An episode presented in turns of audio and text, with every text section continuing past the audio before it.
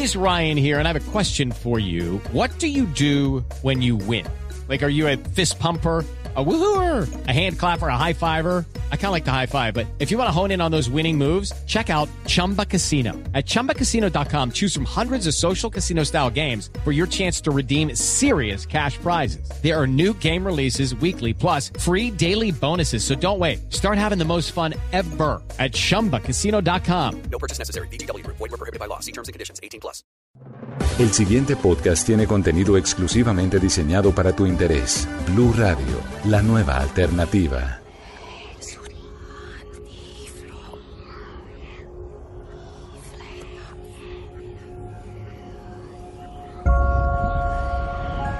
Hey, check it out. We're here. Welcome to Key House. I could never get your father to talk about his life here.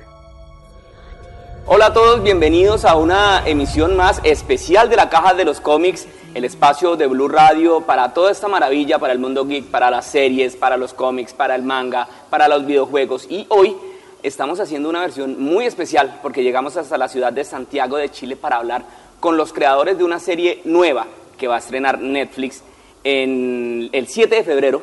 Y se trata de esto más o menos. ¿Ustedes qué harían si sus papás les dicen que se van a trastear a una casa lejos, en la mitad de la nada, una casa vieja, antigua, con mucha madera, en la que ustedes empiezan a escuchar cosas raras y se dan cuenta que suceden cosas que no pueden explicar y que unas llaves los llevan a sitios diferentes, como inclusive a conocer qué es lo que está pasando dentro de su cabeza.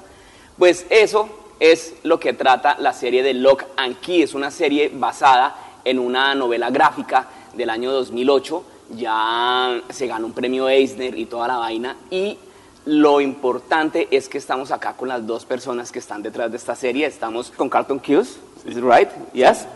Y Gabriel Rodríguez. Carlton es eh, la persona, el showrunner. Are you the showrunner of the show, right? Sí. And Gabriel es el dibujante, la pluma detrás de todo este, de, de toda esta novela gráfica tan maravillosa y que saltó a la serie. Welcome to La Caja de los Cómics. Welcome Gabriel, thank you. very much. A pleasure to be here. Vamos a hacer este, este podcast y esta emisión en inglés, porque pues Carlton habla inglés, obviamente, también eh, Gabriel, pero vamos a hacer algunas cositas en español. ¿Es okay if we speak in Spanish? Yes, no, oh, yes, it's okay. Whatever suits best. Yes, that's good. Okay, great. So, we're beginning with a question for Carlton. Carlton. Vamos a comenzar haciendo una pregunta para Carlton. ¿Por qué traer a la televisión esta novela gráfica? Piece of the comic, comic books to a series yo leí el cómic cuando salió en 2008 y fue fantástico. Yo creo que es muy difícil hacer algo que tenga que ver con casas embrujadas porque es algo que ya se ha visto en otras ocasiones y es muy difícil ponerlo como algo fresco. Lo que hicieron yo y Gabriel es crear una historia completamente nueva en el género, una historia que tenía horror, que tenía fantasía, que tenía un poquito de asesinatos. Sin embargo, la casa tenía corazón y esa es una de las cosas más difíciles de hacer. Una historia como esta, pero llena de corazón, y eso es lo que me atrajo desde el principio, además de obvio, sus personajes. The novel uh, is maybe uh, for some people is rated R. La novela de Lock and Key es para un público adulto, para algunos. Sí, trae una, una especie de advertencia muy específica en su portada. Pero la serie de TV no es tan cruda. ¿Por qué pasó eso? Why, Gabriel? I guess in a way the the people that's making the series realize the potential of the story. Yo creo que la gente que, estaba haciendo la serie se dio cuenta del potencial que tenía para todas las audiencias. Al principio, especialmente cuando estábamos haciendo la novela con Joe Hill, estábamos tratando de llegar a los límites de la historia, resolver cómo llegar tan lejos, cómo nos permitir el editor, y nunca nos dijeron que paráramos, así que tuvimos mucho tiempo para explorar muchas situaciones extremas. Pero entre más lo desarrollábamos, más le dábamos dirección hacia otras direcciones, y fuimos pasando del horror a la fantasía y tal vez esa es la base de cómo comienza la serie de televisión. Una manera diferente que completa la novela gráfica y que es una movida muy inteligente. Darse cuenta de cómo hacer que esta historia llegara a mucho más televidentes. Creyeron que la historia valía la pena ser compartida así, entonces nosotros, como creadores, estuvimos muy contentos con lo que hicieron Carton y Meredith y todos los que estuvieron alrededor de la, de la creación as much viewers as they can because they think that the story is worthy to be shared in that way. I have a question. Fans are very, very Pero los fans son muy They are críticos. very critic. Yes, yes. Very critic. People's very Sí, lo- los fans critican mucho y están muy ansiosos por algo que I think ellos the most aman. Yo creo que lo más importante es que estuvimos trabajando en la historia con Joe y estuvo todo el tiempo en el proceso creativo. Él coescribió el piloto y le estuve consultando todo el tiempo para ver si íbamos en la dirección correcta. Estuvo muy metido en todo el proceso creativo y fue una parte fundamental en el proceso de llevarla a la pantalla. Entonces yo creo que no puede haber mucho espacio para la crítica cuando el propio creador del cómic estuvo tan inmerso y espero que eso haga sentir mejor a la gente. change the adaptation. I hope that will make people feel good about it. Yeah, and I, and I understand this anxiety coming from fans that are in love with the story and the Y yo entiendo que esta ansiedad viene desde los fans que están enamorados de la historia y la fuente original del material. Pero Joe y yo estuvimos abiertos a hacer cualquier cambio que fuera necesario para ser contada en un campo nuevo, en un medio nuevo. Además, se puede explorar parte de la historia que nosotros no pudimos explorar en los cómics.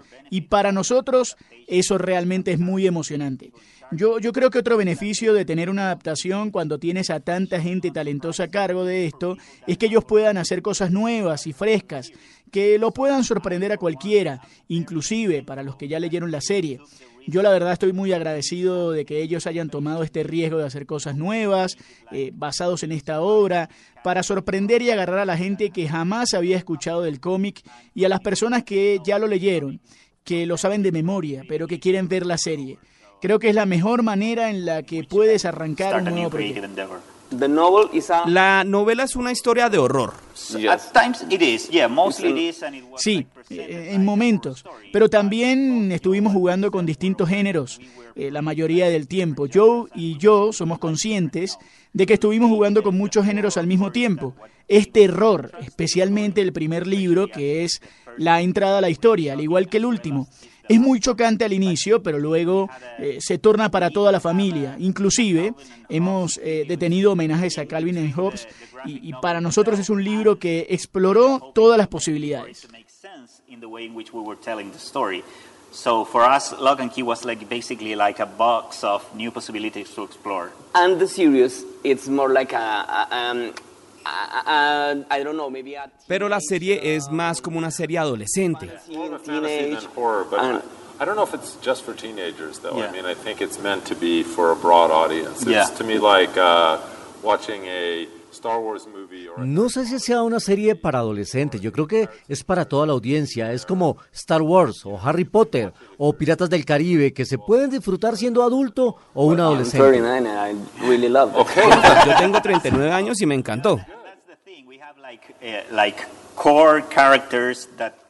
Bueno, es que ahí está el asunto. Ahí hay personajes claves que cubren diferentes aspectos de edades, de problemas, de lo que tienen que enfrentar.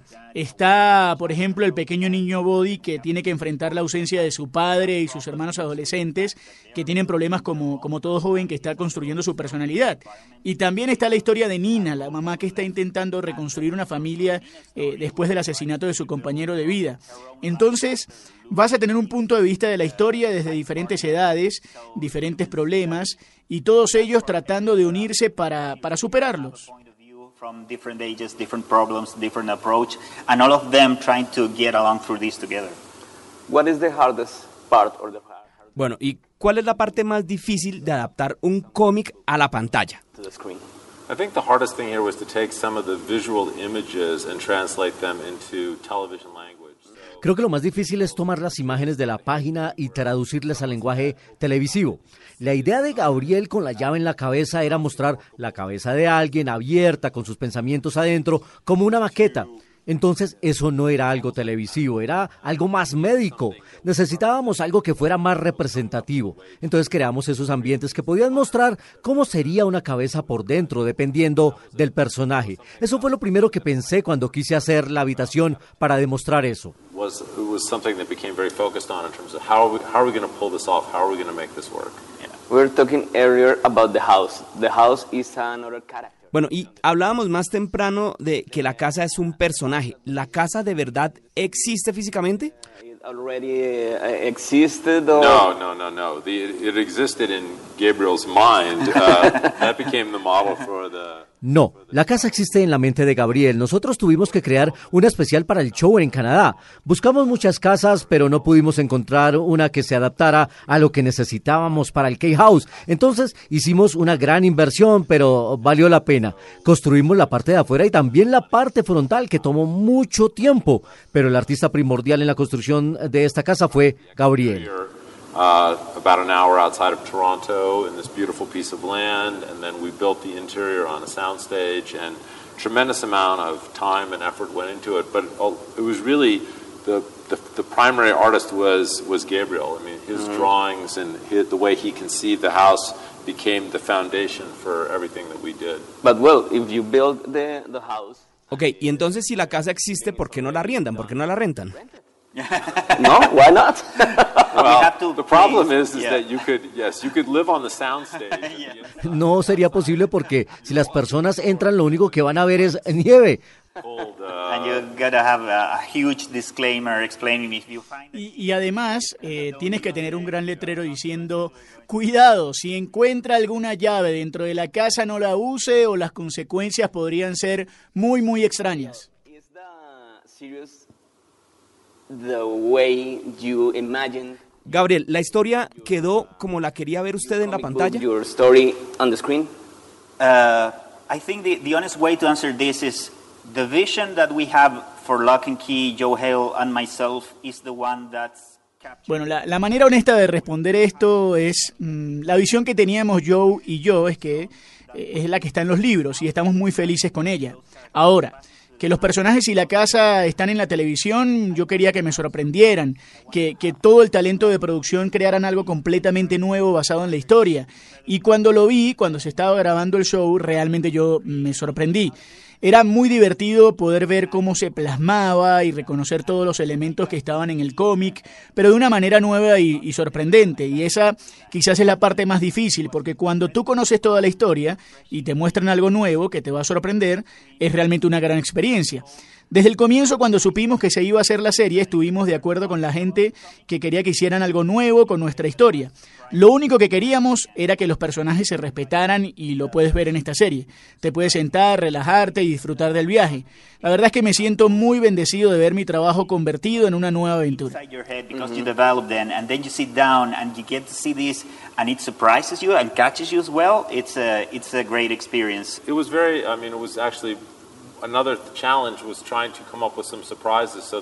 Otro de los retos fue tratar de sorprender a la gente que ya había visto o leído el cómic y que sabía qué iba a pasar y buscar que no hubiera spoilers por parte de la gente que ya vio, que ya leyó el cómic. Hay un montón de cosas que pasan en la serie que no suceden en el libro. La gente que lo leyó también va a estar sorprendida. which I think is, you know, people who haven't read the comic book will enjoy it, and people who have read the comic book will also be surprised. Did you imagine, Gabriel, Bueno, y cuando crearon Lock and Key, ¿se imaginaron que esto sería una serie de televisión o una película? When we created Lock and Key with Joe, we imagined Lock and Key as a comic book. We never hoped. Bueno, cuando, cuando lo creamos, eh, Joe y yo nos imaginamos eh, esto como un cómic. Eh, nunca lo imaginamos como, como otra cosa, pero me emociona mucho que alguien que quisiera hacer algo con, con el libro, eh, inclusive si un músico quiere ir a hacer el, el musical de Locan Key, sería buenísimo. Nosotros no lo desarrollamos apuntando a que sería otra cosa. Cuando yo era niño siempre quise vivir así, de hacer cómics, sabiendo que en mi país sería absolutamente imposible, sería casi como, como hacer o como ser un astronauta. Entonces, poder vivir del cómic es un gran logro, la verdad. Eh, hacer esta serie es un logro, escribir un cómic tal y como lo quise es otro logro, y estar sentado acá discutiendo esta serie de Netflix con Carton, que es uno de los mejores productores del mundo. the best possible TV show we could do. It's something uh, absolutely like anyone could expect it in his sane mind. And then next, we're going to send you into space, and that will really blow your mind. A la próxima intentaremos enviarte al espacio, te volará la cabeza. Um, you said that I, I'm going to ask in Spanish. Is Sure, okay? yeah, please. Gabriel, tú hace unos minutos nos dijiste que nunca imaginaste poder vivir de esto viviendo en tu país. Sí. Gabriel es chileno. Sí. Gabriel es chileno. ¿Tú cómo ves en este momento la movida del cómic, de la novela gráfica, no solo en Chile, sino en América Latina? Recordemos que Condorito es chileno. Sí. Y todos crecimos con Condorito. Creo que muchos aprendimos a leer con Condorito. Sí, totalmente. Eh, yo lo que veo es que afortunadamente desde el momento en que yo empecé a trabajar en los cómics el año 2001-2002 se produjo una irrupción tecnológica de Internet que me permitió establecer redes de contacto entre personas creativas de todas partes del mundo y abrió el espacio de trabajo a creativos de partes distantes para trabajar en industrias que seguimos y amamos y, lugares creativos que siempre quisimos eh, estuvieron por fin, por primera vez accesibles. Entonces actualmente es un tema de talento y sobre todo de perseverancia y trabajo el poder cumplir estas metas que hace 25 años no eran posibles de soñar, ahora son una realidad. Eh, en ese sentido a mí me pone muy contento ver que cada año hay más artistas chilenos, escritores chilenos, que se ponen en contacto con editores o con autores de otras partes del mundo y arman proyectos y crean cosas nuevas y los publican en internet o los publican en revistas o los presentan para propuestas de series de televisión, etcétera. Creo que estamos en un momento muy crucial para el desarrollo de la creatividad. Eh, estamos en un momento en que todos podemos reconocer en el trabajo de los demás el talento cuando está ahí y el esfuerzo cuando está ahí.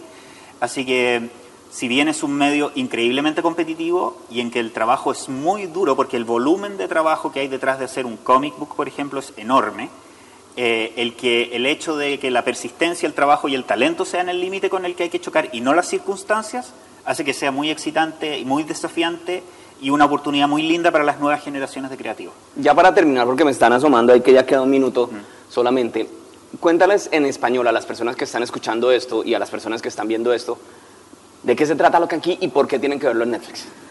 Lock and Key se trata de una familia, la familia Locke, que después de sufrir la pérdida traumática de su padre, tienen que descubrir de qué forma van a reconstruir su vida a la vez que son eh, reciben como herencia familiar una casona en la que ellas descubren que hay una serie de llaves mágicas. Y esas llaves mágicas, en vez de solucionarles problemas, los van a enfrentar a sus propios problemas y los van a obligar a luchar contra sus límites, contra sus debilidades y sus temores. De alguna forma, Lock and Key es en un contexto de horror y fantasía la historia del amor de una familia que trata de reconstruirse. Y ese gancho es algo que todos podemos entender, que todos hemos sufrido de alguna forma y que creo que todos van a poder disfrutar en cualquier parte del mundo y en cualquier idioma y ser partícipes de esta historia. Yo los invito a que entren a Keyhouse, que conozcan a los Locke, que los hagan parte de su familia y que disfruten de sus aventuras porque todos vamos a aprender algo y sobre todo todos nos vamos a entretener, disfrutar horrorizar y alegrar mucho a lo largo de la historia. Buenísimo. Gabriel Carlton, thank you very much. Gracias, Gabriel. Muchísimas gracias a Netflix también por la invitación. No es más, hasta acá esta emisión especial desde Santiago de Chile de la Caja de los Cómics. No se les olvide escuchar también las otras propuestas de podcast que hay acá en Blue Radio. Nos hablamos en una próxima. Larga vida, prosperidad y que la fuerza los acompañe.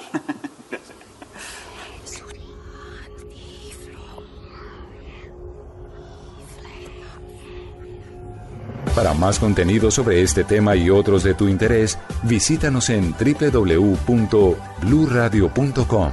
Blu Radio, la nueva alternativa.